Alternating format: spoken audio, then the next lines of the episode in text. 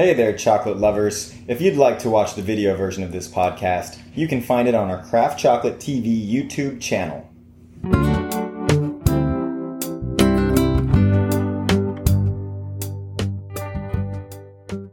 My name's Hazel and I'm from London. I'm the creator of Taste with Colour, the chocolate tasting flavour map that you can see here.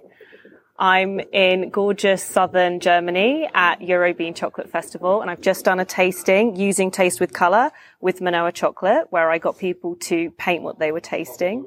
So I am actually a full-time food scientist. I work full-time in the food industry developing soft drinks for Fever Tree and I have a huge passion for chocolate. So I've been involved in the chocolate industry for a number of years. I do lots of different chocolate tastings and I visited lots of beautiful cacao origins and I'm generally just all round passionate. I love to wear cacao around my neck, um, been a chocolate guide. I've done all sorts of different things. Um, but my biggest project is Taste with Colour. And I created it because I do loads of different chocolate tastings and I realized that I was speaking in colors. So I would say, hmm, this tastes like green to me, but I wouldn't know what the flavor was. So I noticed that I was describing flavors with color and that there wasn't actually a tool to simply categorize flavors with color. So there's various different tasting tools in the world, like flavor charts. And sometimes when I've judged various chocolate awards, there's been um, some tasting sheets with some flavors that you might find. And I always found it quite interesting and helpful to see the flavors written down. But there wasn't a tool that simply categorized flavors with color. So I made one. And even though I'm a food scientist, it's not complex and complicated. I've simply uh, put the flavors with the colors that they are in their natural form. So I did think that this was synesthesia, where you see colors when you taste. But I've since learned that synesthesia is a little bit more abstract. So maybe you would see blue when you tasted a cherry note. But for me, I see a red or a sort of dark purple for a dried cherry. So this is actually called cross-modal correspondence because there's an association of two things rather than it being abstract. Um, I like to keep chocolate tasting open and approachable for people. So when I teach people how to use taste with color, I like to say that we all taste differently. We all have different backgrounds. We all have different flavor libraries. Um, and ultimately we will all taste different things, but it's really fun and exciting to get people to paint what they taste.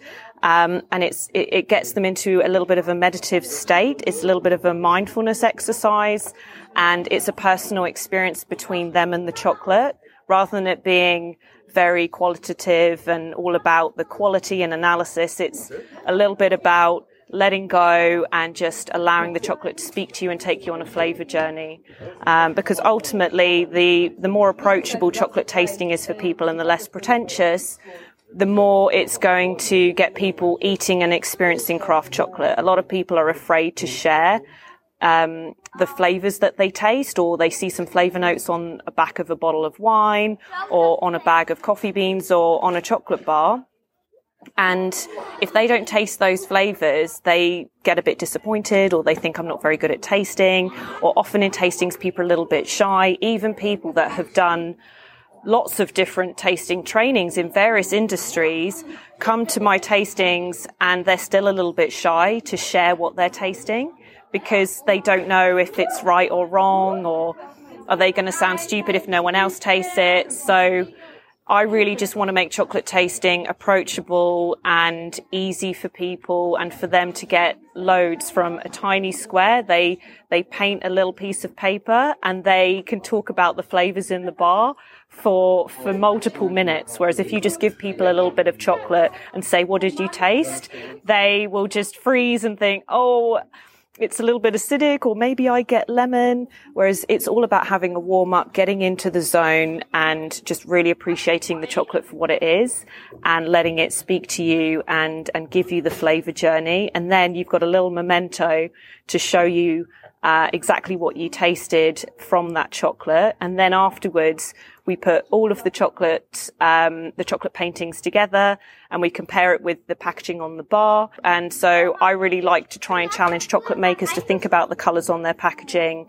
and to think about what is it communicating with their consumers and just to break down the language a little bit more, talk about what sorts of colours do you like in terms of flavour? I personally really like a bit of green notes, whether it's herbal, whether it's a little bit limey, whether it's green apple. I really enjoy these flavours.